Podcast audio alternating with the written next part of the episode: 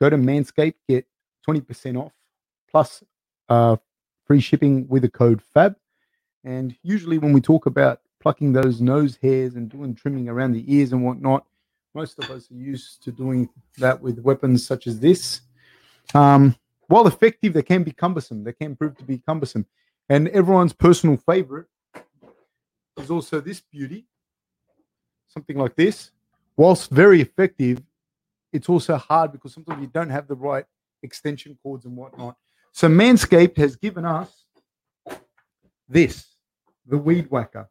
The Weed Whacker is skin safe. It has a replaceable head. Um, it has high performance motor, so premium 9000 RPM motor powers. This is something that you would have probably seen in a World War II aeroplane prior to this. And unlike the hedge trimmer, it's cordless and rechargeable, so you can use it anywhere and you can take it with you. And it's really, really a pretty amazing product.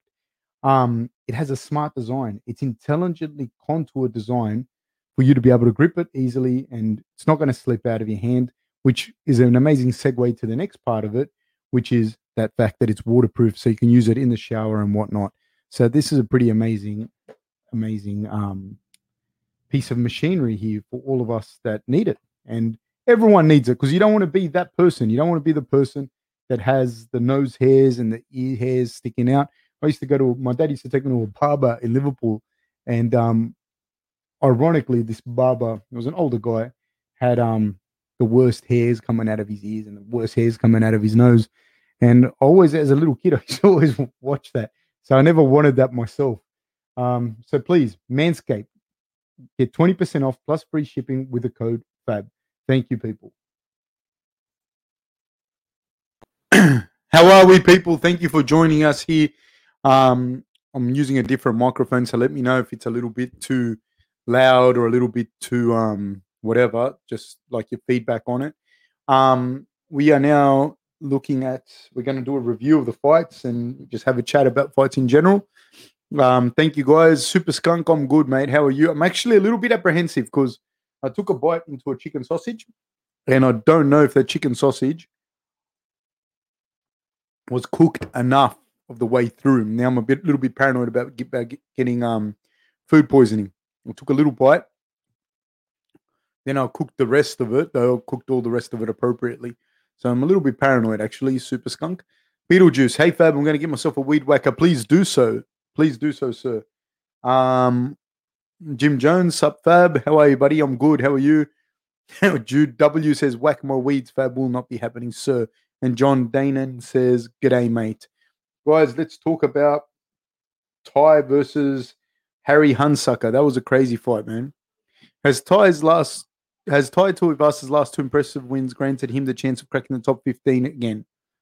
Um,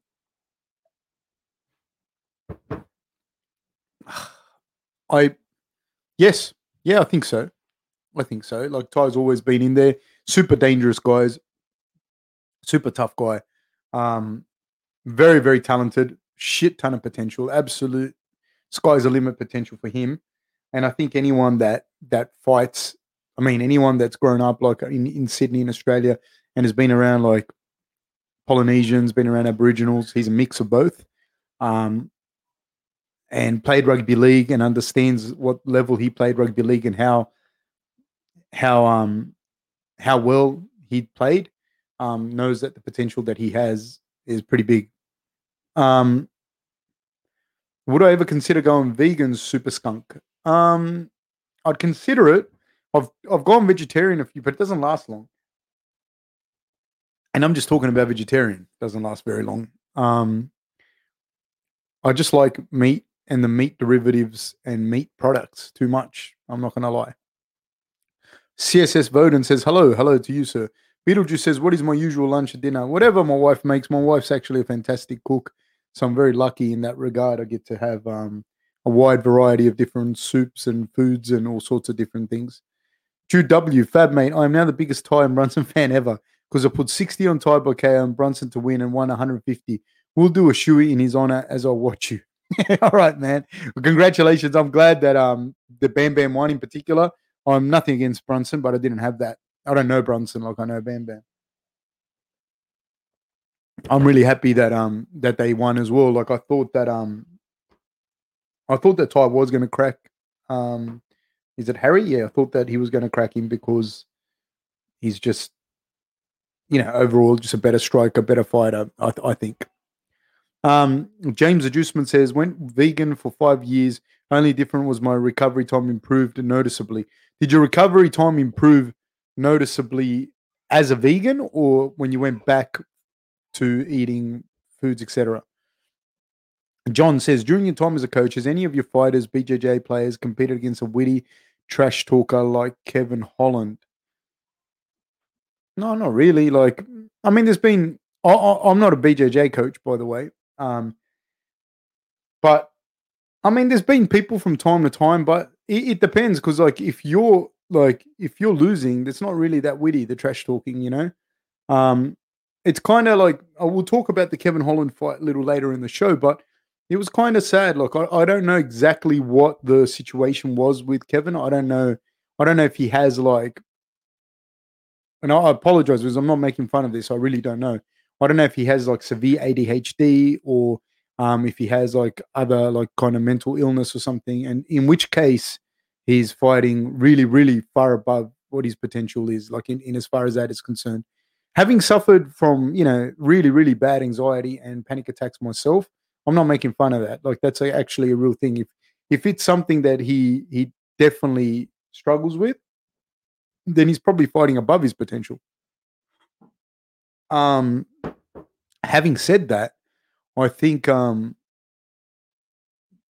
like the way that that he fought and, and the stuff that he was doing, I, I just found it really, really, really strange. Like he wasn't focused or engaged. I don't know if the trash talking for him is an affectation in as much as it is a dare I say a tactic or a strategy. Um, Christian Lorenz says Tai used the calf kick three times the first round and set up the finish. Do you see Ty incorporating more kicks into his game for the future? I hope so, man. His legs, his legs. I was going to say like two of mine. His legs are like my torso, dude. So I really hope so. Um, Harry didn't look like he belonged in there yet, to be honest. Fair play to him for filling in, though. Yeah, I don't know what the background was for Harry. Credit to him for jumping in there, but it looked like Ty was quite a few levels above him.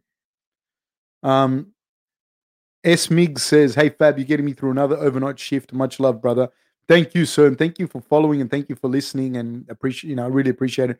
Guys, like, subscribe, and if you haven't already, hit the notification bell get those notifications um, when we do the when we do any of the shows or whatever we do. We're, we're going to do Friday. We're going to do a, a preview of the of the uh, main event, and we're also going to talk about you know the upcoming fights and whatnot. And today, obviously, we're doing a review, and obviously, we're going to cover Sunday's fight. Saturday in the US. James Adjustment Raverstein is Ty's takedown defense a weakness for him, and does rugby takedown defense translate to wrestling takedown defense? Um, interesting, really, really interesting question. I've worked a lot with rugby league players, and I've worked a lot with rugby league players um, transitioning into fighting. There's a couple I'm working with now at the moment. I cannot talk too much about it, but yeah. Um, does rugby takedown defense translate to wrestling takedown defense? There's there's there's stuff like that crosses over, like your balance and whatnot.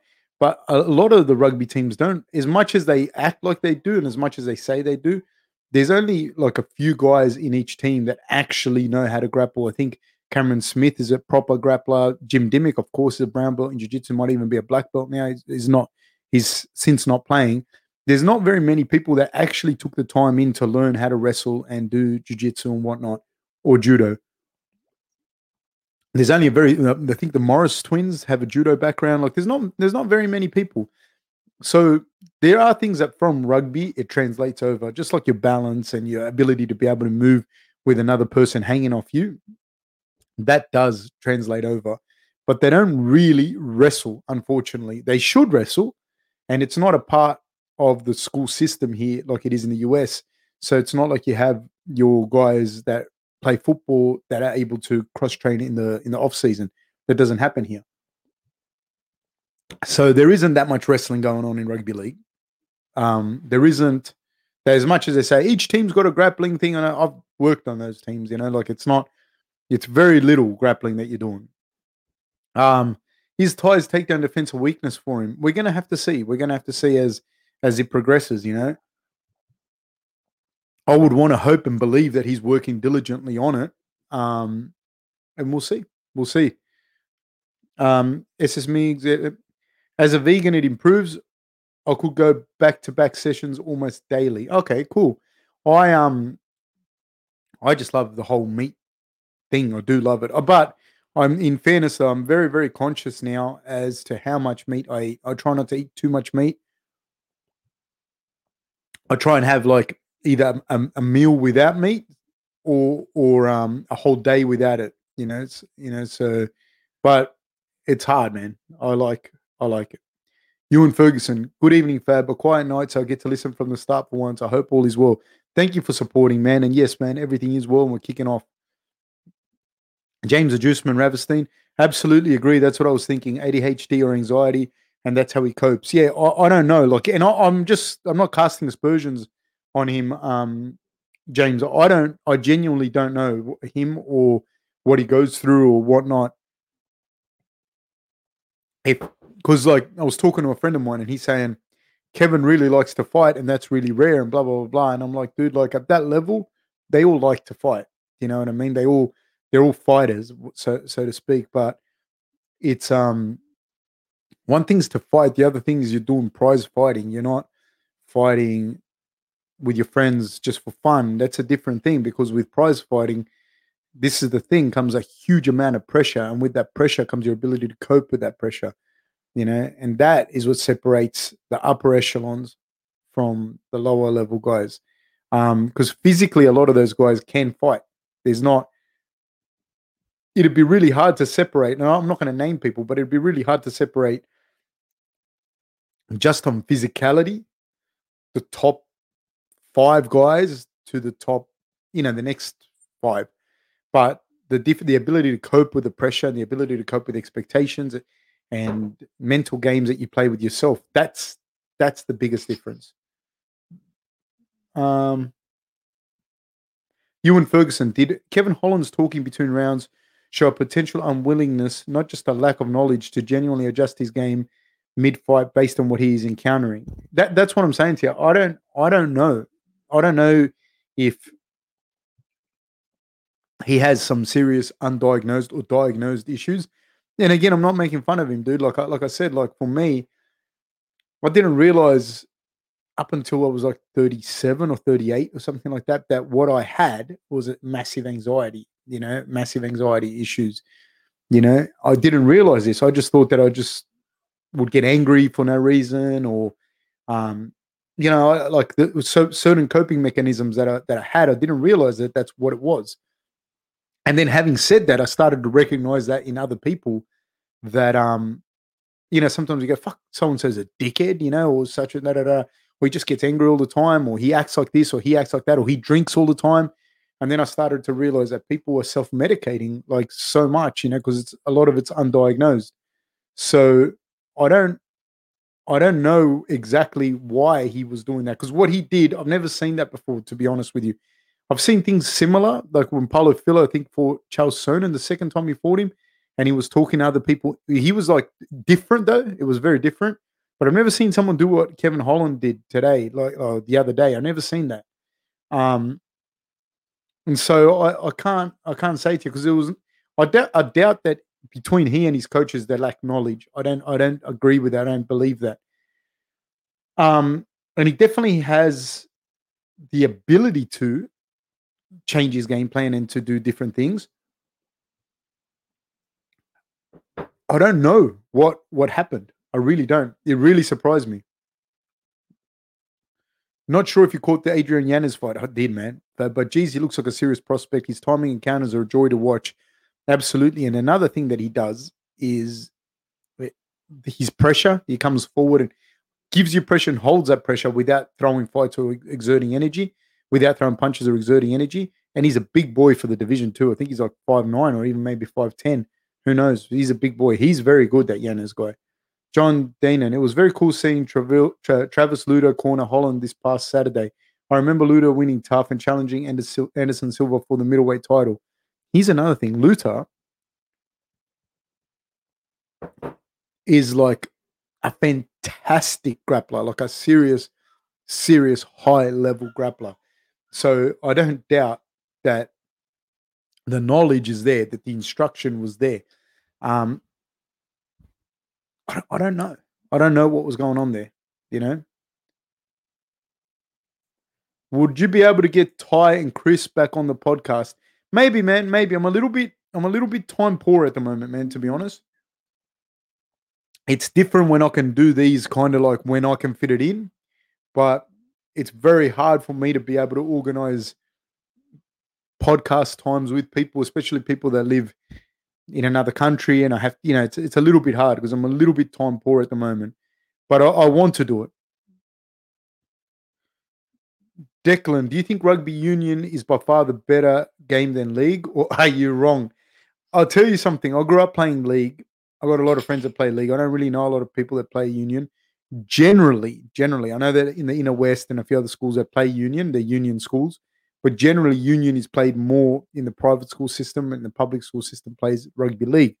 Generally, that's a very like private Catholic schools and that they play rugby league as well, and they play union generally like Southwest Sydney West, there's a lot more league. Um, so I didn't grow up playing rugby union. But having said that, I think it would have. I played a little bit of league, and I think I would have been more suited to union. I like more the broken field play. I like that kind of stuff a little more. That's just me. Um, why doesn't Australia have a school wrestling system? Is it a cultural thing? Resources? It's an interesting topic because, in general, Australia doesn't have outside of the private school systems, like in the public schools, it's not it's not a huge thing like school school sport like that. We have school teams, we have like school knockouts, we have competitive rugby league programs and competitive soccer programs and that. But like if you go to a general normal high school, you don't have like it's not a big thing. Like the school team, the school football team is not a like a big deal. Like you go to schools in the US or something like that. So the whole thing there is different we don't have like, are you going out for track, that kind of thing, uh, unless you go to like more um like a private school or something like that. Like normal public high school doesn't doesn't have that. I'm not saying you don't have a school team before someone goes, no, they have a school team. I know we have school teams. I went to school here. Um, how do I see Almeida, um, Almeida, O'Malley versus Almeida playing out? I got Almeida beating him, you know. I've got Almeida beating him. I don't think I think he's going to kick the shit out of the legs. That's anyone that fights O'Malley is going to do that. And Almeida, Almeida has some serious power too. You know, he's got some good good stand up. I think Almeida might do it. If Woodley doesn't win against Luque, will he get cut? I don't know. I don't know. Um, I think though, in fairness, there's a point in a career where a resurgence like of back to the top is probably a little bit a little bit outside of what I think would probably happen with Woodley at this stage in his career. That doesn't mean that that he can't win a few fights. It doesn't mean that he can't do really well. It just seems that there's like what he what he did, which was fantastic, and he was one of the best welterweights to ever do it. Um, I just don't think that he's going to beat the next batch. I don't think he's going to go the whole the whole way. You know. Um. Yeah, I don't. I don't think he's going to be able to do that again. Like, I'm not saying he's done. I just don't see him getting through. Like, for example, Masvidal and getting through Covington and getting through Usman and getting through. Man, that Wonder Boy now again. Um, Burns uh, like I don't see that anymore, you know. So I don't know that they'll cut him, but he might be in there, win a couple, lose a couple. He's still very good and can beat anyone. He can beat anyone on a given day. I just don't see him running that gauntlet and beating five of those guys in a row. I don't see that. Do you believe Stipe Miocic is the least appreciated goat in MMA? The only other goat that I can think of as unappreciated as Stipe is Demetrious Johnson. I do believe that Demetrious Johnson doesn't. I was just talking, you know, I was talking. It's funny you say this. I was talking about this with uh, my wife of all people the other day because the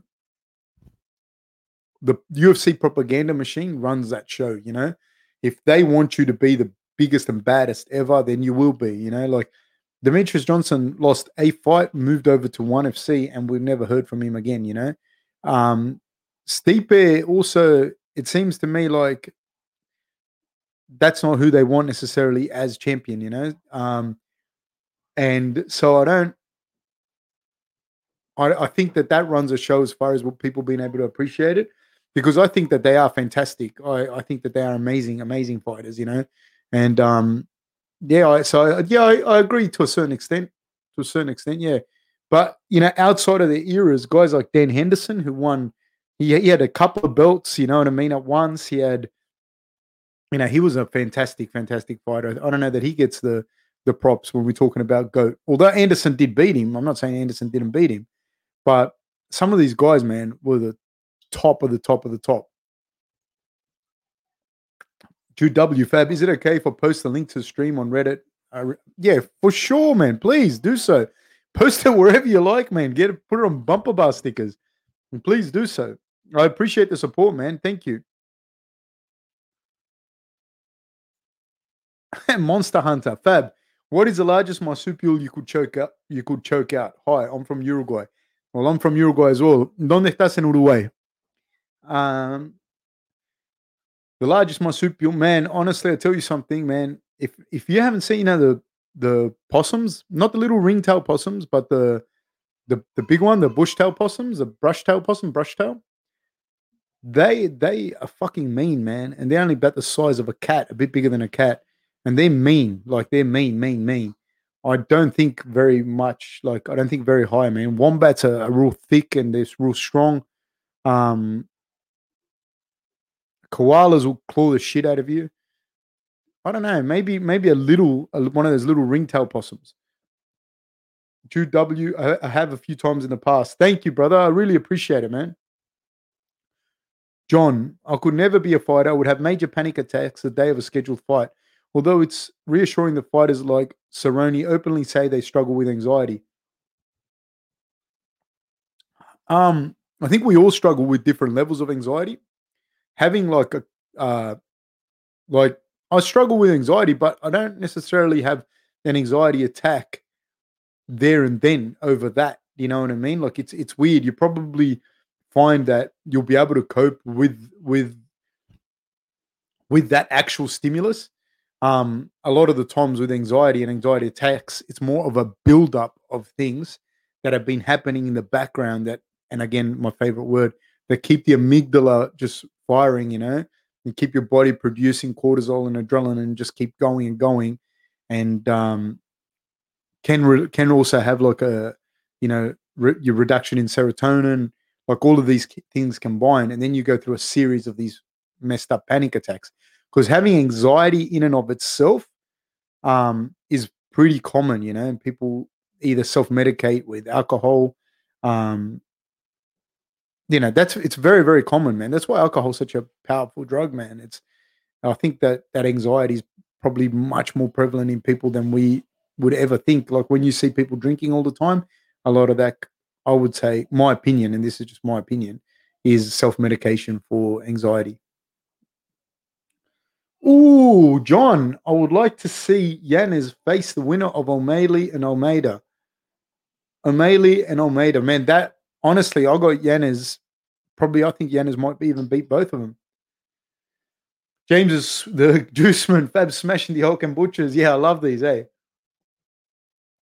Lewis CC, I heard you're going back to university. What are you doing? I'm doing, I am. I'm at university now doing my master's in, um, but it's going to take a long time because I'm only doing it part time and that. Um, doing uh, social work, so in the areas of mental health and counseling.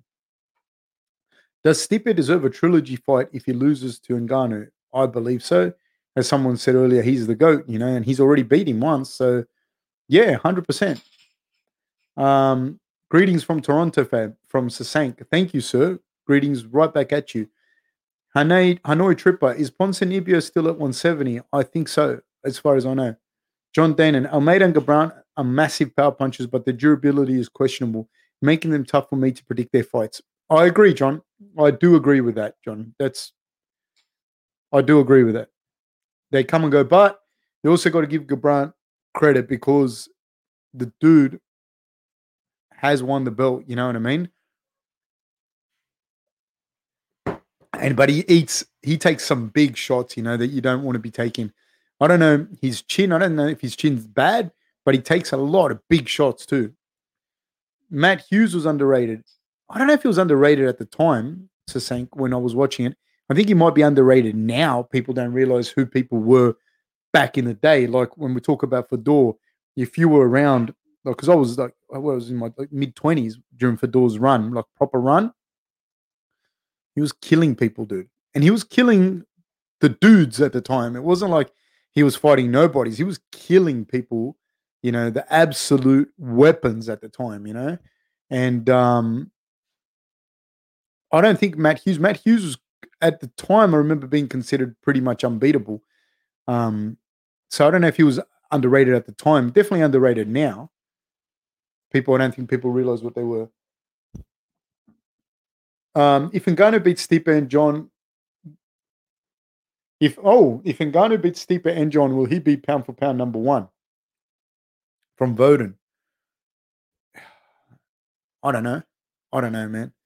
But if he beats both those guys, that's a fucking scary, scary human being. Mr. Always says, laughing my ass off. I don't know what you're laughing at, Mr. Always, but please do tell. Oh, logos, Arctos, big brushies. Haha, that scream. Yeah, man. Big brush tail possums. People think possums. Ah ha ha ha ha. Nah, nah, nah, nah, nah. Possums, big brush tails. We had we have them here all the time, everywhere. They're scary, man. You watch them fight each other and claw the shit out of each other. Sometimes they've gotten a hold of like a cat or a dog or something. Like not the not so much they've gotten a hold of it like they attack them because they don't attack, but a cat or a dog will have a go at them, and the possums will have a go right back, and you see them. Cats and dogs have massive scratches on them from it. Where do you stand on the heavyweight goat discussion across all promotions? Interesting, JSJ23. Like I said, I think that I, I don't necessarily talk about the goat as like he hasn't lost and he lost to this guy and he lost to that guy. I think of when when I think of the heavyweights that fought, you know, I think I always think Nogueira is right up there. You know what I mean? Um, I think of um Fedor. I think and these in different eras, right? So different eras, are different. I think of Cain Velasquez. I think of um is kind of up there as well for me. Um, Stipe, of course. Um, yeah, that, that's that's kind of like when I think of like almost like a Mount Rushmore kind of thing of of heavyweights. That's kind of how I think of the goats. I'm probably missed someone in there, but I just think of of those kind of guys uh, in their eras, you know, and what they did. That's me though. Please do share. Speaking of Stipe, have you looked into Eli's fire people connections to reach out to Stipe? I spoke to a fireman in the US and he told me Australia is a prestigious is prestigious in the fire community. No, but I will hit Eli up about it and see what we can do. Um, Stipe, obviously Stipe is fighting this weekend, so no, but I will speak to Eli and I will speak to a few of the other fireys that I know and see um, if it happens. It will be, it's hard, man. It's hard to get people on the podcast. Jude W, and it's hard time wise now for me. On my time's shot. Jude W posted. I hope you're ready to be flooded with meme questions. Why? Why meme questions? What? Can you explain that to me? Because I don't really know what that means. Um, is there any bad blood going between Rob and Kelvin going into this fight? Parading the belt around Melbourne at 234 was a bad look. I don't know if there's any bad blood between them. Um, like I said, I haven't worked with Rob for years now, like a year and a half almost. I don't I don't think there'd be any bad blood. Like I never um I've never there was never really any bad blood. Like they're gonna fight each other and they're both competitive, mean dudes. So I don't but I, I don't know. Uh, Lewis, ah nice, just finished my degree in social work pretty interesting course here in Australia, Lewis. John, personally, I think Stipe is stronger ever except punching power. Stipe is mentally stronger than Ngannou, considering that Ngannou was mentally broken in their first fight. Again, I don't know. I don't know about the mental strong part, but one thing I will say, I agree with you on everything. But Stipe doesn't have. You don't have to have at heavyweight Ngannou's punching power to knock someone out, and Stipe hits plenty hard. You know, so the punching power. I mean, it works great. Um, it works great for Ngannou, but and if Ngannou gets hit flush off Stipe, he'll go he'll go down as well. Recapping combat says, does Rob get the title shot if he beats Kelvin? I mean, I, I don't see why not. I don't see who else, unless somebody can make a compelling argument at middleweight. I can't see anyone there to have uh, that discussion other than Rob. If Rob beats Kelvin, he and Israel are completely on another level. There's no one there's no one to fight Israel for the belt other than Rob. You know, it's just just um yeah, hold on a second. My daughter's ringing people on her phone, on my wife's phone, so I've got to make sure she's not ringing. Yo, um, you know she was ringing me from your phone? Yeah. So she might have rung other people too. Yeah, my daughter's one and a half, and she grabbed my my wife's phone and just rang me. So she might have just rung who knows who. Um, so Fab, have you seen that Weili Zhang's dog is called Fedor? Nah, I didn't know that. That's so cool. Whose boxing is better, Rob or Kelvin's? Ah,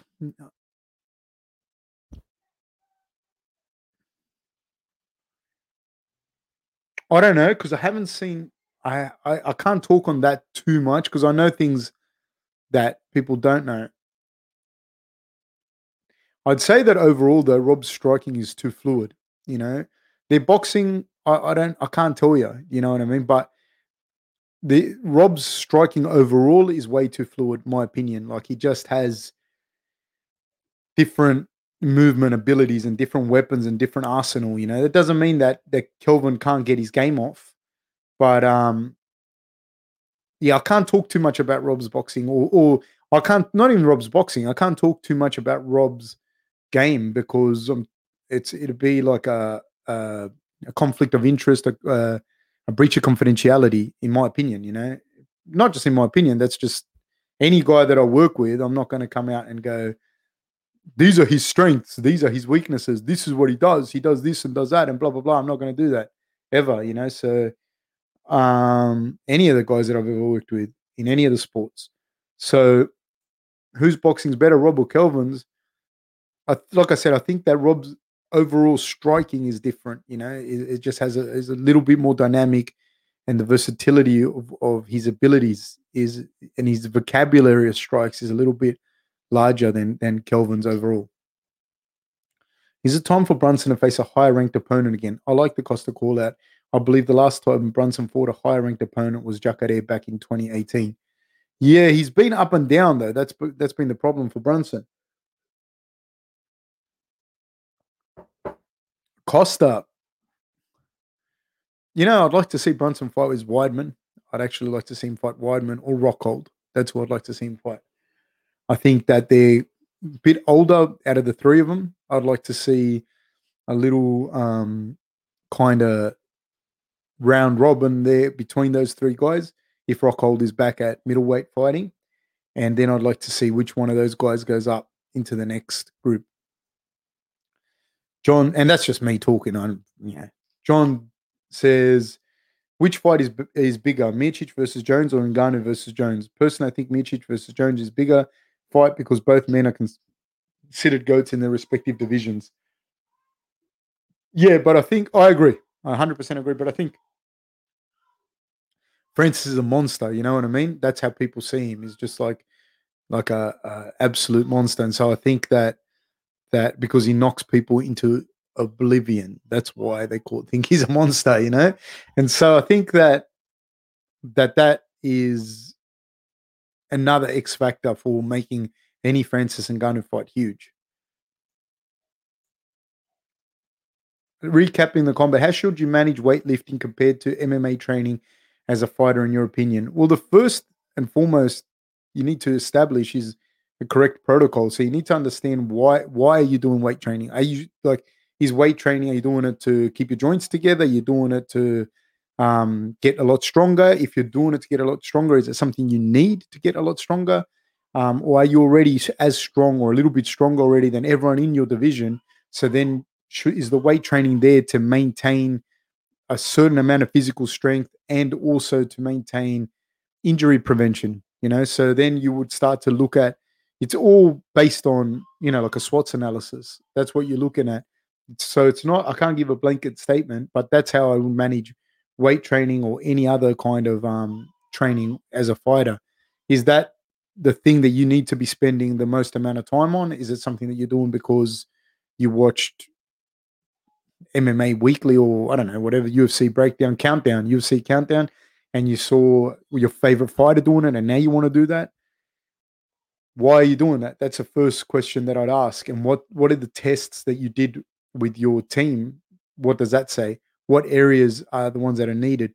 For men, a lot of the times, I'll tell you right now, it's not strength. You know, it's flexibility and ability to move their body appropriately. That isn't me saying don't go and do weights, don't go and get bigger, don't get get stronger, whatever. But most of the time, it's more about that with men.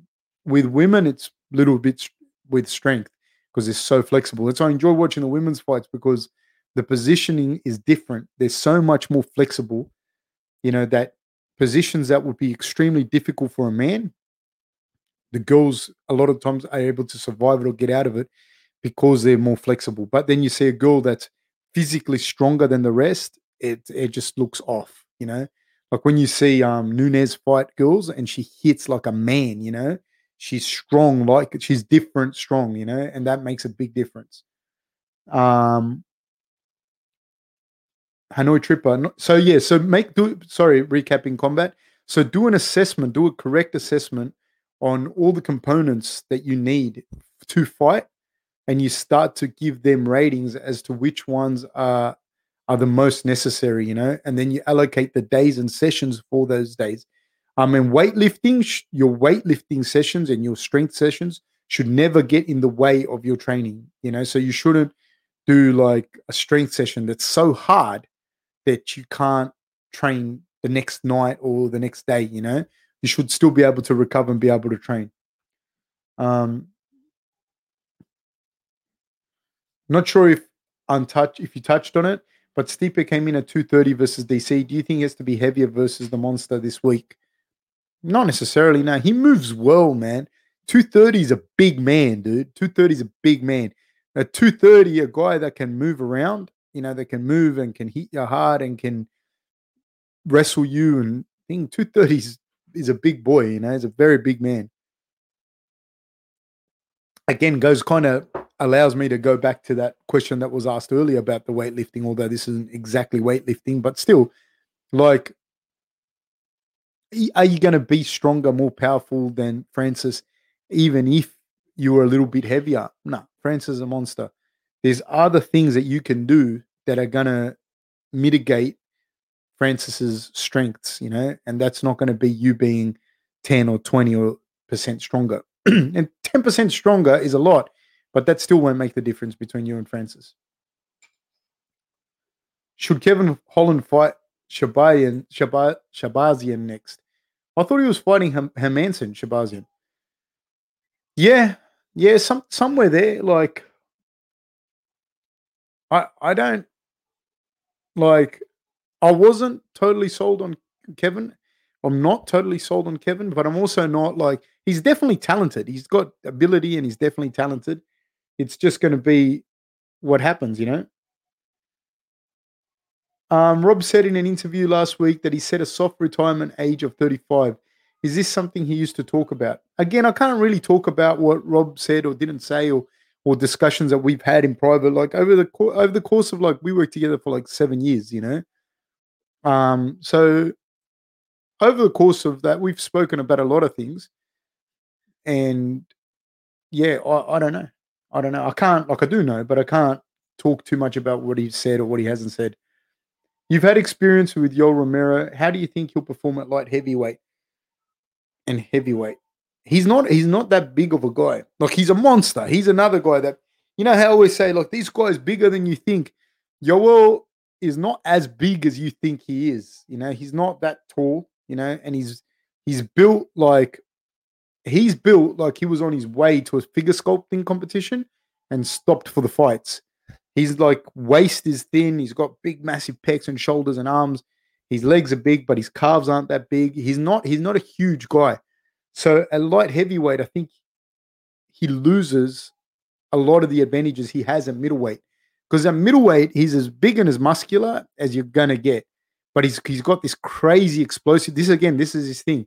It's his explosiveness, not his overall strength or his physicality. He has a, like an explosiveness about him and his ability to move. He had that before. He hasn't he hasn't shown that, and I don't believe he has it as good as he did five years ago. And he can't. Like he's not you know, you know, he some guy that's never going to age. Like he's aging, you know. So he, I think he loses a lot of those advantages at light heavyweight. If he hits you at light heavyweight, you're going down. But he's not. If you watch, um, oh my god, is it Cavalcante that he lost? I'm pretty sure it was Cavalcante that he lost to, um, in Strikeforce back in the day, and that was at light heavyweight, and he was he was hitting Cavalcante, and it, it was early days in Yoel's career but still, he didn't have that like physicality and movement that he does so well at middleweight. Um, if anyone trades with him and he hits you, it doesn't matter heavyweight, light heavyweight. If Yoel hits you, you're going to be hit. You're going to feel it. You know, it's going to hurt. But I, I don't. I don't think that he has. He loses a lot of his attributes going up. You know, um, I think that the weight cut is hard and he's getting older, so he kind of has to go up. But I do think that Yoel Romero's days, best days, were behind him, like a fair chunk of the way behind him. Um, I, I've spoken to him a bunch of times, and he's not he's not a massive guy. Like he's not he's not like he's shorter than me, you know, and he's a big, strong behemoth of a guy. Don't get me wrong. When I'm saying he's not a big guy, people are going to say he's a big guy. But say people here on the internet go, Israel's not a big guy. Israel's a fucking big guy. You know, he's a big guy that could comfortably fight at light heavyweight. You know, you saw him fight. You saw him fight. You saw him fight Jan the other day, um, and he can go up in weight and fight like quite readily, quite easily. Um, and he can put on a little bit of weight and be quite successful in that division. Having said that, I don't know that Yoel will be able to do that at this point in his career as readily or as easily. Um, then yeah, that's my opinion. Champ Cain was my favorite heavyweight champ, even if he wasn't the most active. Those fights with JDS and Bigfoot were just awesome. Yeah, he Cain Velasquez was another guy that like when he was he was just so good and he was just so good across the board, you know. That yeah, pretty pretty big. Um, John Dana says Shahbazyan is fighting Hermansson. Yes, he is. Oh, Lewis, yes, in Australia, Wollongong, go the gong. How good is Wollongong Uni, man? I was at Wollongong Uni 2001 or something like that. Um, how popular is MMA in Australia compared to the major sports? Does it rank third? No, I don't think it would rank third. It's kind of like, it's kind of like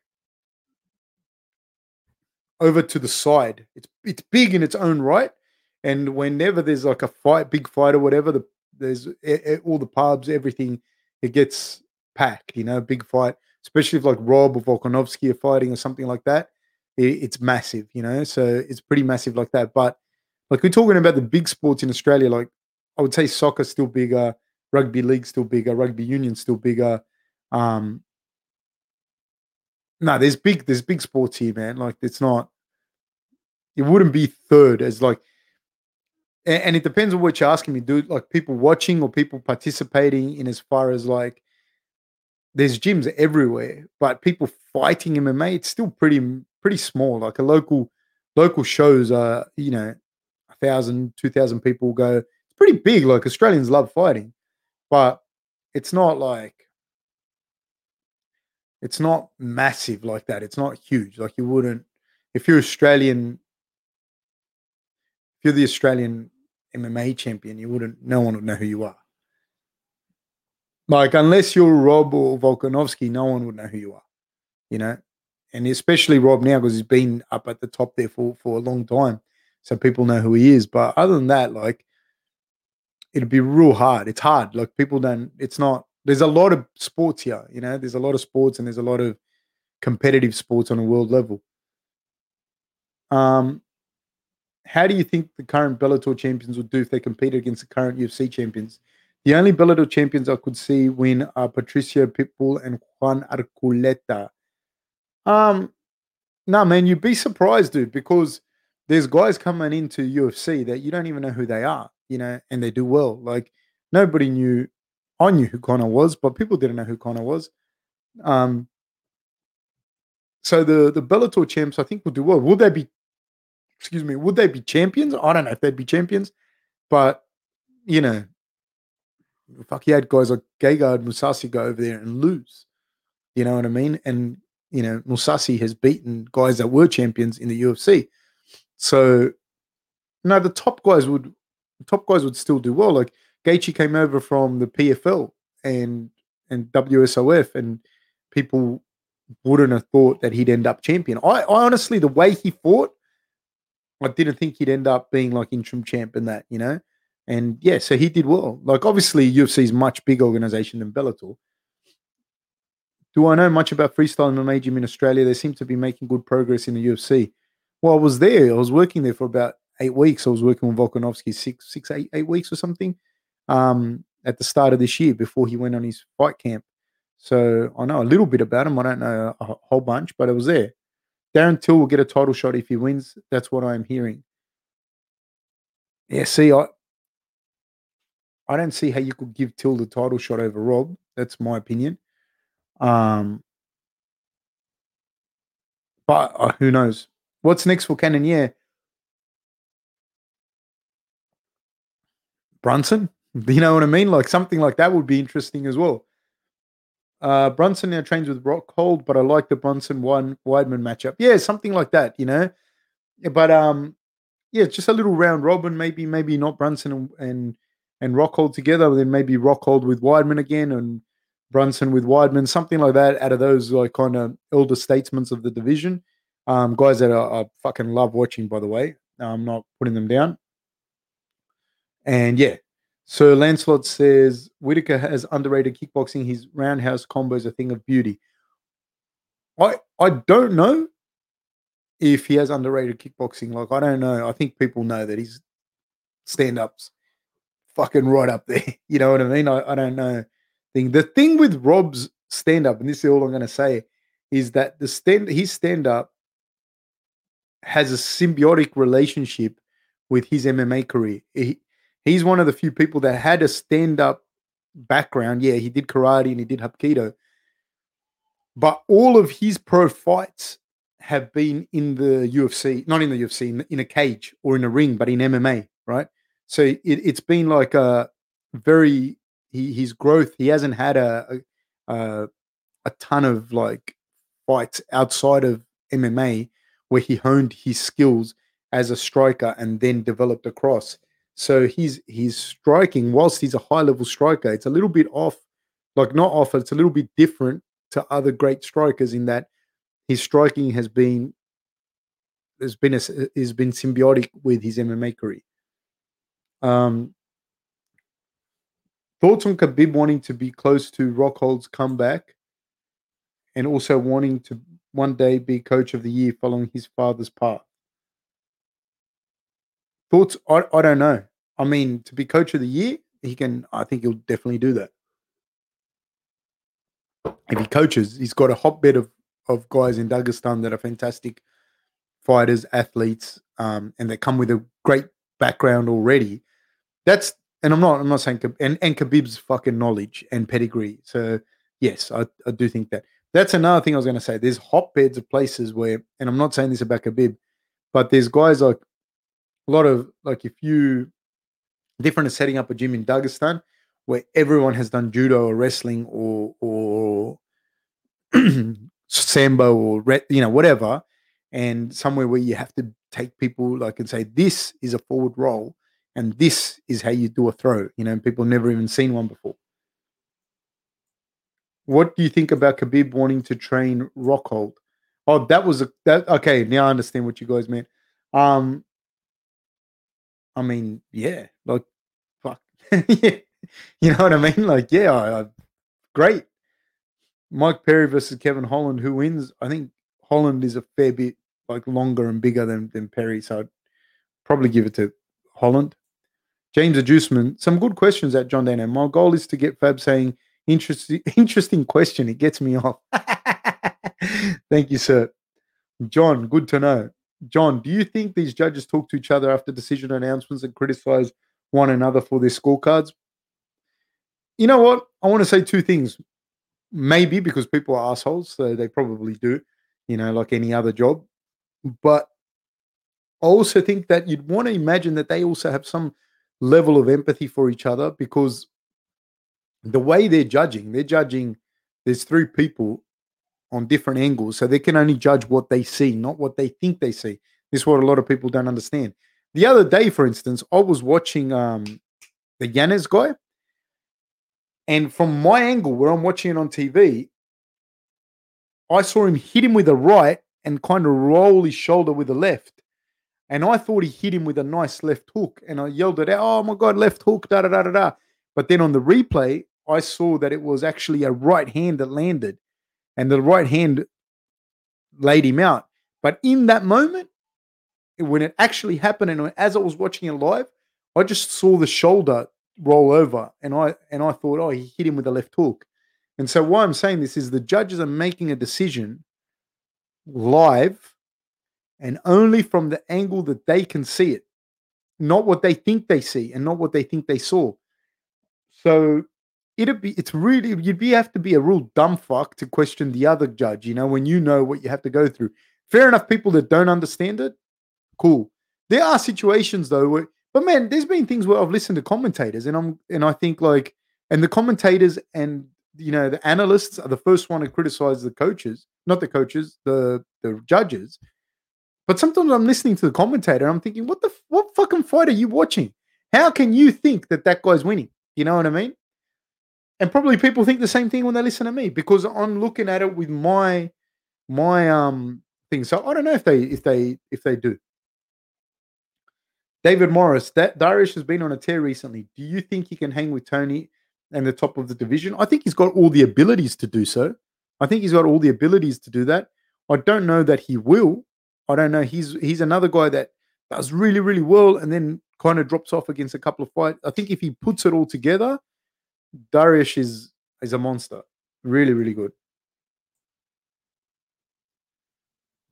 Dominic Leopold, is this a Bordella as a second job? yeah, I'd be fucking broke, man. Um, I like it though, man. I like this look. Um, Ewan, what is what is a go-to relatively healthy snack you enjoy? Are you almost are you more a savory or sweet snacker, if at all? On both, dude. On both, but I have a horrendously bad sweet tooth. Um, that's why, like the other day, you can see it on my Instagram. We, my my wife showed me how to roast the chestnuts, and I put it on my Instagram. And I try and do do that stuff for people like myself that, um, like have a sweet tooth and you want to eat something, you want to have a snack. So stuff like that. And there's a there's a cake that that I'm going to make it actually for my Instagram, and it's a date cake. It's just there's no dairy, there's no um, there's no like sugar or anything in it. It's just made from dates and and that. So like I try and have things like that ready because I'm pretty pretty bad, you know, for food like that. Uh, actually, food in general. I honestly, I'll tell you this. I I actually listened to Mark Munoz once. He was talking and about like um he got he got really out of shape at one stage, like in between fights or after he'd retired, something like that. And he ate, he, he eats a lot, and he got up to like 240 or something. And he said like that's his vice was eating. Like he didn't didn't womanize, he didn't drink alcohol or anything like that. And so, you know, the outlet for him was food, you know. And I have to say I'm kind of like that. I'm lucky that I I kind of get a check on it and um, that I don't have that build to really blow up, but I can put on weight and food in general. I have to be careful with. So I try and keep things like those nuts at, at hand. I try and um, make sure that I like that I'm full, like with a smoothie or with um, good, decent food, so that I don't go out and snack too much or that don't have things. So also uh, different fruits. I try and have as much different fruits and peanut butter and honey and that for my sweet tooth. So I try and do a mix of that. Um, yeah, so yeah, smoothies. I try and do that kind of stuff. But I'm definitely I'm a I'm a mess of a human being, you know, if I let myself go. It, uh, Dominic Leopold, this looks like a nice place to nut. Dominic, please don't become that guy, man, because I will ban you. I will block you. Um, Izzy has no problem at light heavyweight. Jan was better that night. I think Israel will do fantastic at light heavyweight. John, very unfortunate that Gillespie and Riddell was cancelled. Which fantasy fight is more intrigue, more intriguing? Makhachev Gillespie or Felder versus Riddell? I think Riddell beats Felder. I think Riddell beats Felder. And Makhachev and Gillespie, that one would be more interesting for me out of those two. Um,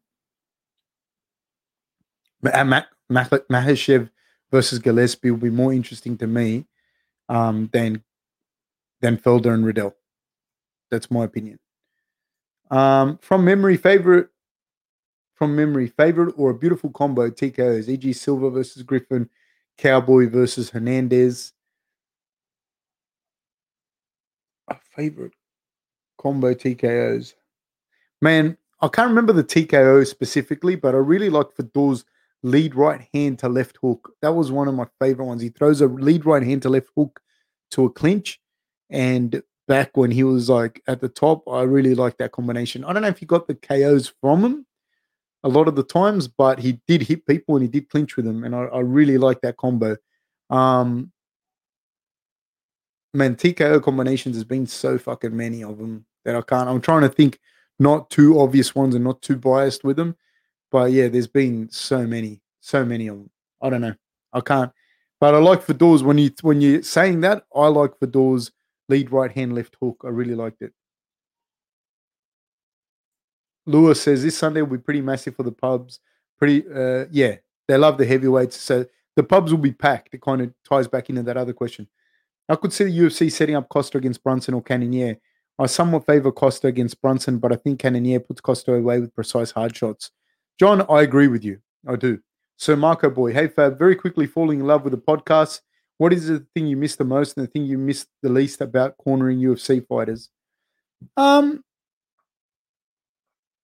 well, I don't know. I don't know that it that's it's finished. I don't know that I'll never corner again. That I don't think that that will be the case.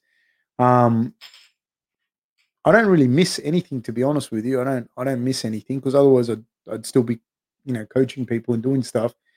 Um, the thing at least the thing that I miss the least is being away from my family and being away from um like just the amount of time and and the amount of time and effort that it takes to coach someone at a high level. And I'm you know working with a few guys here and there at the moment and see what happens, but just the amount of time that that it really requires. If you really care, if you care, if you don't give a shit and you're just there to carry the fucking guy's water or whatever, be his mate, that's a different story.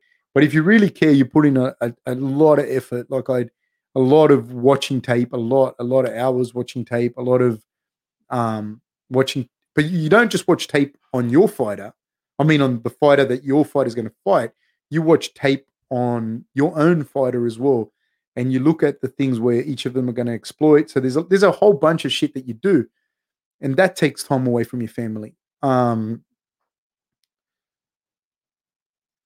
the travel, I, li- I miss that. I don't miss that. I mean, I don't. I don't want to be away from my family. I don't want to travel. You know, and even if even if I could take my family with me, which I would, it's still like a disruption, and you're still not thing. So right now, just being a new dad, my daughter's one and a half years old. I I really am jealous with that time with with her because I know that it's I do this and she'll be grown up and then she's not she not she's not going to want to talk to me then you know what i mean So um, I'm very jealous with that time. And I had kids later in life too. I had I'm 41. My daughter's one and a half. So you know I was able to set things up so that I could spend that time with my kids later. So th- that's what it's at. I think when the time comes again for me to coach guys and corner, I will. There's no problem. But right now, no. James Adjuseman watched McGregor versus Khabib at the pub. He was super quiet, and when Khabib hit him with that overhand right, I was the only one who involuntarily screamed. It was very embarrassing. You should never be embarrassed about that, mate, because it shows that you you should never be embarrassed because you care. You should never feel bad because you care, and you should never feel bad because you're committed and invested in something. So good on you, James Adjuseman. John, wouldn't be surprised if Mike Perry and Kevin Holland are related. I know where you're going with that, sir. I know where you're going. And it's a slippery slope. Sosa Youngin, Fab as a bald man, when do you know when to stop washing your face? Do you just keep going until you hit the back of your neck? I just, I just, I'm lucky I live near the water, near the beach, because otherwise that would be a problem. I just always shower or just jump in the ocean. So that gets rid of that part. John, thoughts on Sterling's recent media posts? I don't know. I don't really follow that. Sterling has been trying to defend himself for the last two weeks, but now seems to be acting like a troll through his tweets.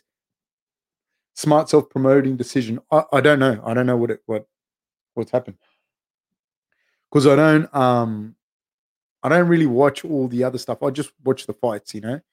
What did you think of Holland's talk while getting mauled the other day? I, not it wasn't his talking. I don't care if he was talking. It was more like like there were things he could have done to get up you know what I mean? There were things he could have done to make the takedowns more difficult. There were things that he could do with his frame to shield and to get back to his feet um, and tire Brunson out that would have been much more beneficial. Um, Brunson calling for Costa. His style allows him to have a path to victory against Paulo. But Derek's biggest flaw is his cardio. Yeah, look, I think it'll be very hard for Brunson to beat Costa like that because when you talk about Derek's cardio, it's not so much his cardio. His cardio might be fine. You know, it's more about his like he swings hard, and when that doesn't work, he tries to take you down. And if a guy works his way back to his feet or fights a takedown, he'll gas because there's a lot of effort going into that. You know, so I, I, I don't know. I don't know that he'll be able to take Paulo down and hold him down. And I, I think out of the two of them, Paulo has the the sharper, more precise, more direct striking. How many years of BJJ experience do I have, JS? No, I've been doing jiu-jitsu. I'm gonna say uh, at least at least 20 years, you know. But I'm not I'm not nothing amazing, but yeah, I've been on the mats doing jiu-jitsu and wrestling for at least 20 years, I'd say. Watching Darius striking gives me anxiety, says John. Thoughts on Kevin Holland planning to move down to welterweight? He called out Belal Muhammad. That's an interesting matchup. I don't know, man. I don't know because he's a big boy. You know, he's a big boy himself. You know, that's not. I don't know what weight he walks around at. I don't know how he feels at that weight. I don't know. I'd have to see. I'd have to see him fight at welterweight a few times, and then we'll see how that goes. Max Pain Griffin was a star of the show, in my opinion. Man, he hit that guy so hard, man. I actually like him a lot. He's a good guy. We had him on the podcast. I like him. Aljo Denzel Washington Sterling. Um, sorry if you. Brendan says, so, "Do I know that Mark Hunt is a really strong chess player?" No, I did not know this. JG, who do you think would win in a fight between Jon Anik and Brendan Fitzgerald. Brendan Fitzgerald for sure. With a name like Fitzgerald, JG, you're already tough, mate. You're already tough. John Danon, what's up with that heated exchange between Conejo and Buys? I didn't sense any hostility to any hostility between the two fighters before and during the fight. Looks like Conejo initiated the trash talk. I, I don't know. I don't know exactly what happened there. I think that it was probably frustrating as well for Buys to be held down the whole time. Like she didn't I could see that she it was frustrating her, but mate, you got held down, you got held down. Father Max Griffin is no joke. What is next for him? I would like to see him retire Mike Perry. Geoff Neal call out is ambitious, but likely unrealistic, considering that Neal is ranked in the top 10. Hey, man, I'd rather see him fight Geoff Neal than Mike Perry. Let's go, Max Griffin, with that. Uh, JS says, is it easier for an elite jiu-jitsu player or elite kickboxer to transition into MMA? It, it, depends. They both have their their. It depends what kind of kickboxer you are. It depends what kind of jiu-jitsu player you are. It depends on um, your ability then to apply what you what you do. One advantage that I will say, the obvious one for the grapplers is that they can grapple. But one massive advantage that I say goes to strikers is that you can have had a thousand jujitsu matches, a thousand wrestling matches in your life, and you've never been punched in the face and you don't react well to getting hit. Whereas boxers and kickboxers, they've got that advantage. They they have been hit, they have been hit in the face.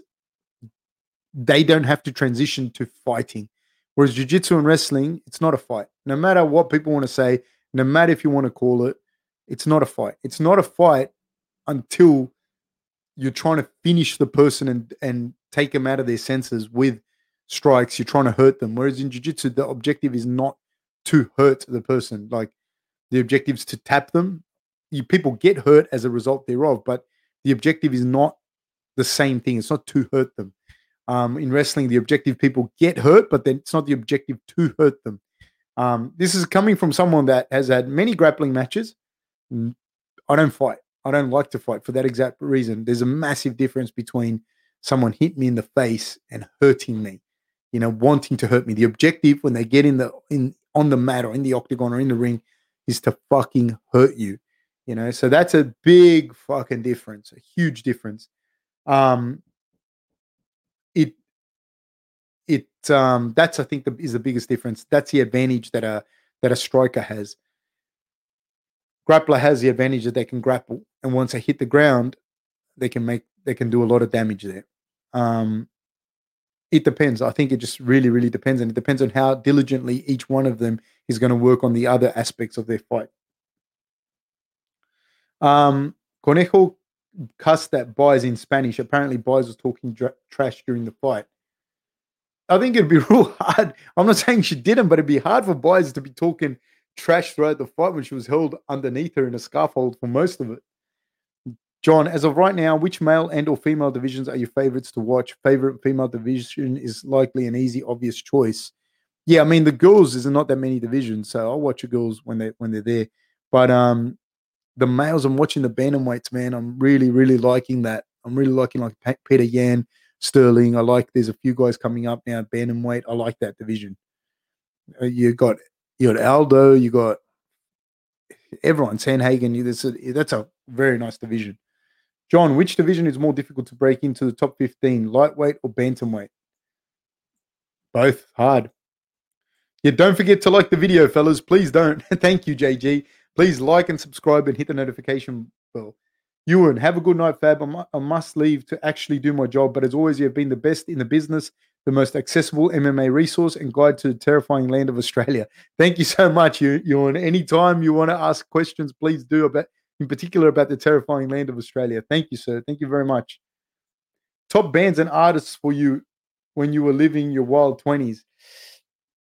Man, I wasn't, I, I actually, my 20s weren't that wild.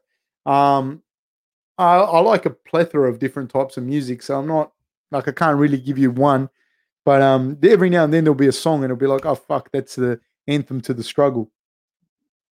Recapping, why don't Sydney MMA schools offer wrestling? I'll find only very limited amount do, and it's a massive disadvantage for us. How did you get started wrestling? I just when I watched MMA, I, I don't know. To me, when I watched MMA, I was just like, that's the that's the main, that's the thing I need to learn. You know, it's how to wrestle. Um, not because it's better than jiu-jitsu or judo or boxing or kickboxing. I just find that it's a that it's a if I had to do one sport, if I had to do one combat sport, it would be wrestling. This is just me because it has the takedown. It has like from a self defense perspective. I'm talking about. If if you end up in a situation where you have to fight someone, you can grab them and take them to the ground standing, and you can do that quite comfortably and efficiently. And on the ground, you're not fighting jujitsu black belts on just normal guys in the street. They're not a wrestler's ground game is far and away good enough to get uh and to land on top and stay on top and pound the shit out of someone on the street. That's that's my thing. Then of course I love jiu-jitsu. I love jiu-jitsu as much as I love wrestling. But um that's how I got started in wrestling. I just I'd always done striking arts growing up, like a bit of boxing, taekwondo. I did a lot of taekwondo growing up. I competed in taekwondo, but wrestling is wrestling. You know, it's I think it's the core of fighting. That and boxing, like being able to punch straight and grab someone and throw them on the ground. That's a core of fighting. Um, so that's why I started wrestling. How I got started in wrestling. I don't know why Sydney MMA schools uh, don't offer wrestling, and I, oh, actually I do. I tell you what, because you have to blank out an hour to an hour and a half of your session in prime time to run wrestling when and it's hard and you'll have 10 people do the class if you're lucky versus you can just have a jiu-jitsu session or a boxercise session and have 40 people paying the same amount of money. That that's why um thoughts on strada's haircut? I, I don't know. Rob guest episode to celebrate 30000 subs. Let's get to 30000 subs before we talk about anything. What is your favorite bjj submission attack? Man from me personally, I, I like chokes. I like any chokes from front headlock, D'Arces, anacondas, anything like that. I just like that. I got long arms and I have bad knees, real, real, real bad knees to a point that I can't really grapple anymore. Um, I meant I have to get a knee replacement. And so I still roll around like with a friend here and there. And I teach some classes and I teach guys, but I don't, I, I can't really roll anymore. So because I've always had bad knees, I've always liked the chokes, the, the, the front headlock chokes, all those, the Schultz chokes, um, cow catcher, anaconda, all the D'Arce variations, the neckties, Peruvian necktie, Japanese necktie. I like all of those chokes. Um, and I, I like them because I can just, you can just chain them together and keep going. I think another one that's really good for people to, to understand is a Kimura and a Kimura system, like a Kimura like trap or Kimura back takes. Um, I think that that's a really, really important variation for people to learn. Um, because the Kimura is not some the Kimura trap is not so much you're trying to get the Kimura as opposed to you're trying to get the back, but you can get the Kimura on the way to getting the back. So I think that those are kind of like my meat and potatoes attacks. Um, Alex Weatherhead says Riz spat on her back.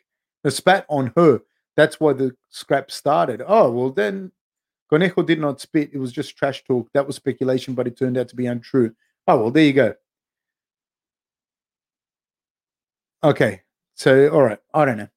Crunchy or smooth? Uh, recently introduced to crunchy peanut butter by my wife. And uh, I want to thank her for that because it's delicious. Do you think Gordon Ryan can be a success in MMA? I see he just signed with ONE FC. I think Garry Tonon, Garry Tonon is very successful in, in MMA. I don't see why Gordon wouldn't be successful in MMA. I'd like to see him and Buchecha fight each other in their debut. Um, it's just going to come down to no, none of these guys are stupid. Those guys aren't stupid. I'm sure, you know, he's working on his wrestling. I'm sure he's working on um on his on his boxing on his kickboxing. I think if he doesn't do any of those things, it'll be a very different game for him than thing. You've seen Andre Galvao have mixed results in MMA. You've seen Marcelo Garcia have mixed results in MMA, and they're about as good a grappler as you're going to get. But uh, there's something about Gordon's approach to things and the people that he's around and where MMA is developed and the place that he's at, which is an MMA hotbed, that tells me that he will do the right things, you know. And I think that he has people around him like Garry Tonon that that have made a very similar transition to him. So yes, I think you'll be very successful. John, if I were if I were able to create the perfect MMA fighter, I would make a fighter with Myers Ortega's BJJ, uh, Adesanya striking, Khabib's wrestling, and Mark Hunt's chin. Yeah, that, that's a good one. Um, Vincente the Goat says, Yo, Fab, Ngannou by jab KO. I don't know if Ngannou catches him, it's going to be, I think, in the mix. Like it'll be Miocic doing something and Ngannou catching him with fucking one of the heat missiles that he throws. Alex Weatherhead, thanks, Fab. As always, you the man. Any difference in training or technique since the calf kick, front kick to the knee is becoming more of a weapon, or have you always been working on this? Um, I think it's become more prevalent, so more people are doing it in MMA. But the calf kick in general, that kind of thing has always been around. You know, that's always been that's not new. So that's that's always it's been in MMA for years and years and years. You know, um, and it's been around in any and all kickboxing uh, type of type of sports. You know, so I don't think that's new. I don't think like you know Kyokushin karate, all those types of things. They've always had leg kicks forever. So um, I, I, think for a lot of guys that, that don't have like a striking background, that that would probably be like a something that they haven't seen before. You know, it's something that's really really scary. But I mean, that's always been around, and it's more prevalent now. You know, I think what you're going to probably see in the near future is people throwing that, and they haven't got the timing down to throw it. They don't understand when to throw it, and they're going to throw it, and people are going to check it, and people are going to break their feet. That's what I think will happen. Sean Brady has called for Demian Maia. JSJ23 says, How can I balance training boxing within MMA while limiting brain tra- trauma? Number one thing I'd say to you is get a very, very good boxing training program somewhere that, you know, the program's good. And then um, make sure that your MMA coaches and your boxing coaches have a lot of combination of speaking between each other or you know, and understand the fact that how much sparring you're doing and whatnot.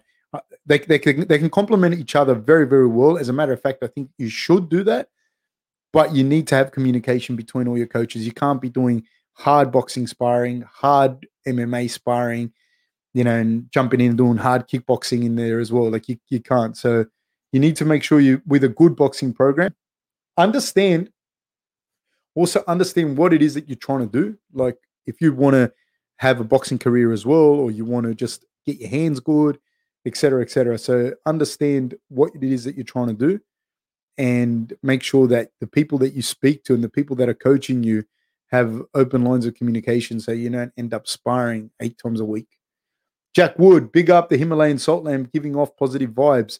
Look at it go, eh? Look at it go. It's just the best. Apollo Night Pro, you're the best, Fab. No, sir. You guys are. You guys are. Um, Axis Power Diesel. Did your house get overrun with snakes, spiders, and water fab? Dude, this is a true fucking story, man. And my wife can attest to this. I don't know if you're listening to my wife, but I'm gonna dude, we were in the car the other day, and there's huntsmen. If you're not from Australia, there's huntsmen are like big ass spiders, like at least like like big, you know, and they get real big. We're in the car. My wife hates hates spiders, you know, and she starts like she started like because I've told her before, please don't scream when we're in the car driving because you'll kill us. You know, don't fuck the spiders. It's not even poisonous, but the huntsmen aren't even poisonous. But she started like freaking out, and we're driving. It was late night, raining. We had the baby in the car, and she started freaking out, freaking out, freaking out.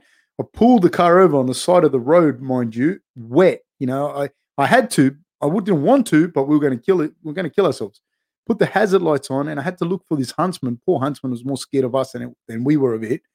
Huntsman disappeared. We never saw the huntsman again, but there is a massive huntsman in my car. So, yes, there are spiders now everywhere in the car, wherever they can get dry. Um, snakes, not so much here, but there are a lot of snakes where I live. But there's mainly they're, pythons. They're not um, they're not like brown snakes and red belly black snakes a lot here.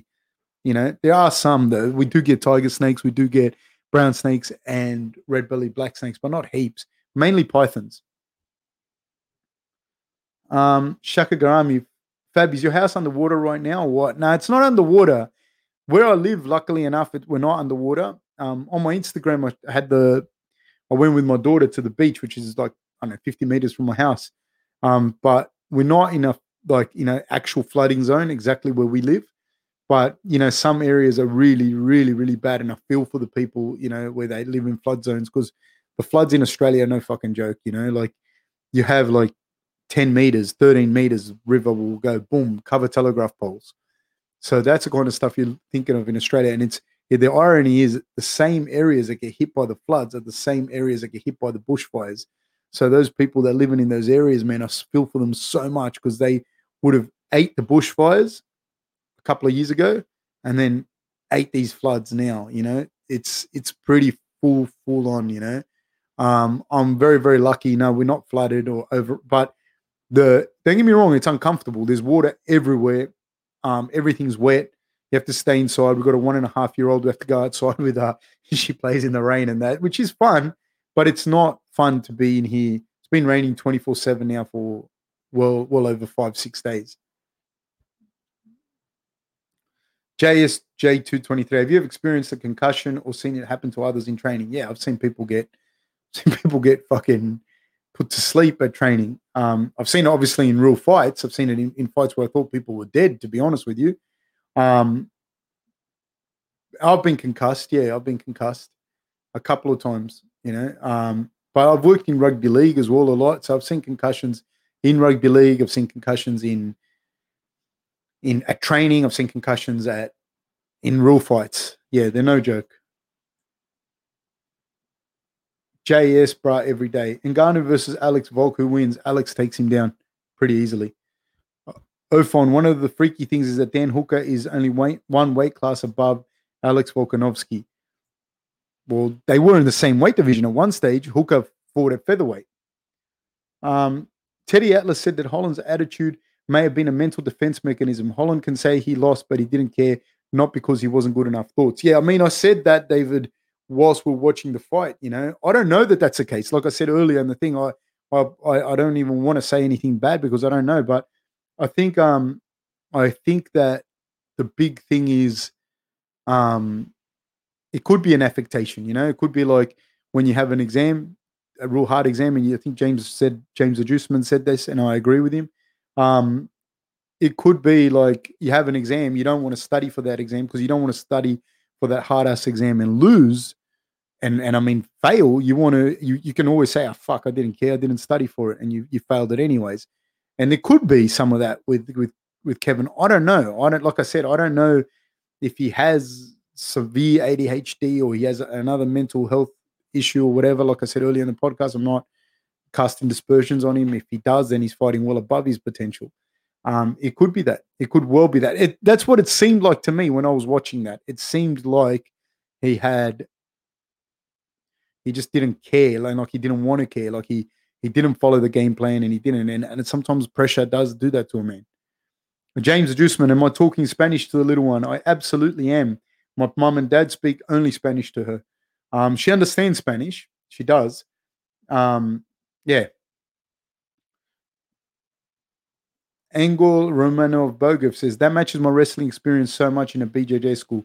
Most we ever had was five guys show up. Hard to get a lot of bodies. Yeah. Like that's probably why they don't run wrestling sessions in Sydney. JS, why is there so little money in professional BJJ and will it ever change? Well, it's changed massively, dude, massively. Like when I was coming up, there was no money in jiu-jitsu. There was no money at all. You know, now in wrestling, even on flow wrestling, you see the the matches and dudes have like round robins and they take home 20 grand, 10 grand, 50 grand, whatever. You know, back then, this one, I'm only talking 10, 20 years ago, there was nothing. There was no money in BJJ only in Abu Dhabi, you know. But other than that, none. Now you have guys like Craig Jones, Gordon, and all that that make serious money. You know, they make. I mean, they might not win a lot from the from the um from the actual prize money, but they win some from the prize money, and then they can do seminars in that city, so they can make a living. Back man, even when I started here in Sydney, Australia, there wasn't. If you said, "Oh, I'm going to go and be a BJJ instructor," people would be like, "You, all right, buddy, you're going to starve." Like it wasn't the case, you know. Um, Vicente, who's the best fighter technique wise for me? It's Volk. Technique wise, nah, I think I don't know, man. I think it, there's so many guys that are, have all of them have great technique. A lot of these guys have great technique. It's the tactical ability to apply it, and I think Volkanovski has very, very good tactical ability to apply his technique. Um, John says Volkanovski's style is too complex for certain commentators like Rogan. Whenever Rogan commentates technical fights, he's terrible and uninformative. I don't know. I haven't listened to it for a long time. Again, I think that there's a difference between technical and tactical um, and strategy. You know, there's there's there's a difference between the three of them. Your strategy is your overall thing, what you're going to do, da da da da da da. Your technique are the is a little more to things that says to you, well, I can do that because I have the techniques available to do that. And your tactics is when you do that, when you apply your strategy, when you do this, when you don't, when you have to change, when you want to make the person do a certain thing, how you're going to use your strikes in a certain da da da da da, and then putting it all together. You know, that's I think that's one of the things that Volkanovski does very, very well. And the problem is a lot of the times the commentators, I'm not talking about Joe Rogan himself, but with a lot of the commentators, they're not privy to the information. You know, they're not, and they don't know to say, I don't fucking know. You know what I mean? Or so they'll say, they'll criticize a cornerman and say, this is what they should have said. And the analysts do it as well. And obviously people on the net, when the reality is you don't know. I don't know what was going on with Kevin Holland. I don't know. I don't know if he's got, like, I can't blame his corner. I don't know. I'm sure his corner know. I can't blame like I don't know. You know, I can take a guess, but that's all it is. So I think a lot of times people don't know. They don't know like what a fighter is capable of doing. And so the corner might be asking him to do something that you think is ridiculous. But the corner knows what the fighter can or can't do. And then there's little things, there's little, little tiny things. When we were watching this, uh, is was it Lopez or Gomez, the guy that the fought Yanez on the weekend? Lopez, I think his name was. And he was people saying he should kick Yanez. But what people don't understand is when you're getting pressured backwards, you're getting pressured and you're being moved backwards, it's hard for you to kick. You get what I mean? And then you we should have kicked earlier. And you're like, that's a completely different fighter there. If you could kick earlier, then we'd have a completely different fight. He would be a different fighter. And it's so it's not it's not just that's a technique. The technique is kicking. The tactic is do I kick now? does and then the tactic from Yanez is I'll push him back. The strategy from Yanez was create pressure, moving him backwards. The tactic was he's going to kick. I'm going to move him backwards. You know, that's that's what people don't get. Um. Okay. Have I ever met Palhares? In my opinion, he's the scariest BJJ practitioner. I haven't met Palhares, but I've met Sperry. I've hung out with Sperry and I've met uh, Bustamante. Bustamante was on my podcast and they trained him. And so, yeah, he's a scary man. It's Godzilla. Who do you think will be the heavyweight and light heavyweight champs at the end of this year? Why do you think people with serious power and pedophilia seem to be linked over and over? Hashtag Epstein. I, I, I don't know, man. I don't want to get into that kind of discussion. I want to keep it relatively about fighting. Um, but um, heavyweight champs, I don't know. I don't know. I don't know who'll be champs at the end of the year. Um, why do I think people with serious power? I, I think people with serious power, I'll tell you this people with serious power and pedophilia seem to be linked because that's the ones that we see on TV. I don't think pedophilia is, or pedophilia, if you can put power over a kid, which is easy to do, they're only little kids, is one thing, but you wouldn't necessarily see people that don't have serious power because you don't know. You know, most cases uh, go without people even knowing. Alex Weatherhead, one food I like, but Rob hates. I don't. I don't know. Probably anything green, I'd imagine. Um, I think Yan and Stipe remain hashtag and still less confident about Stipe, considering Ngannou and Jones are tougher outings than Glover. Oh, I don't know about that, John. I don't know.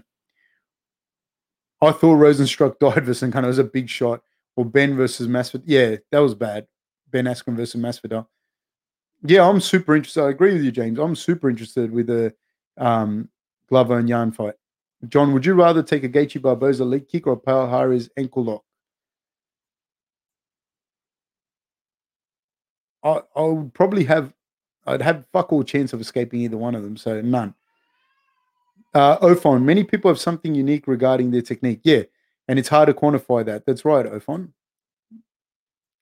Um, hearing Volk speak, he's a much smarter fighter. He's such a smart fighter. Yeah, you can't quantify that. Like people don't understand that. That's what I'm saying.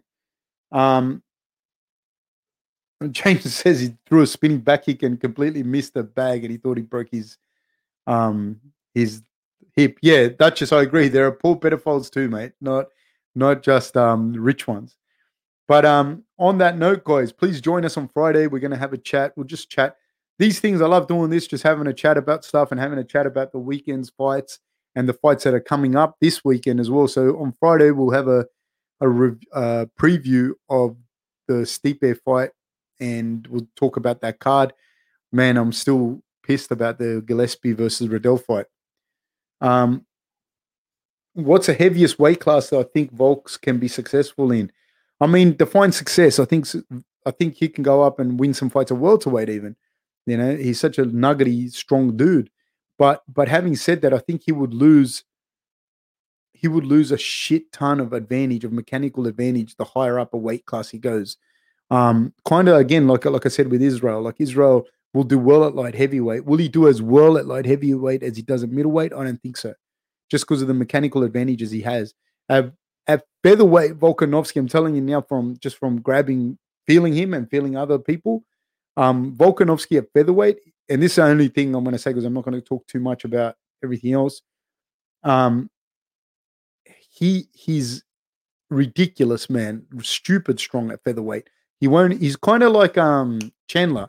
He's basically Chandler at featherweight, whereas Chandler at welterweight will win a bunch of fights, but he won't enjoy necessarily same success. Um. Okay, Duchess. He's got huge reach. I think you're you're talking about Volkanovski, and whilst Volkanovski does have decent reach for a shorter guy, the wingspan that they do, the reach is like this. You know, they do the, the reach like that. They do a wingspan. And you can see we were talking about this in the podcast when Alex was on the podcast. And Alex is super fucking broad across his shoulders. So his reach is actually it's not really accurate what they're talking about with, with that.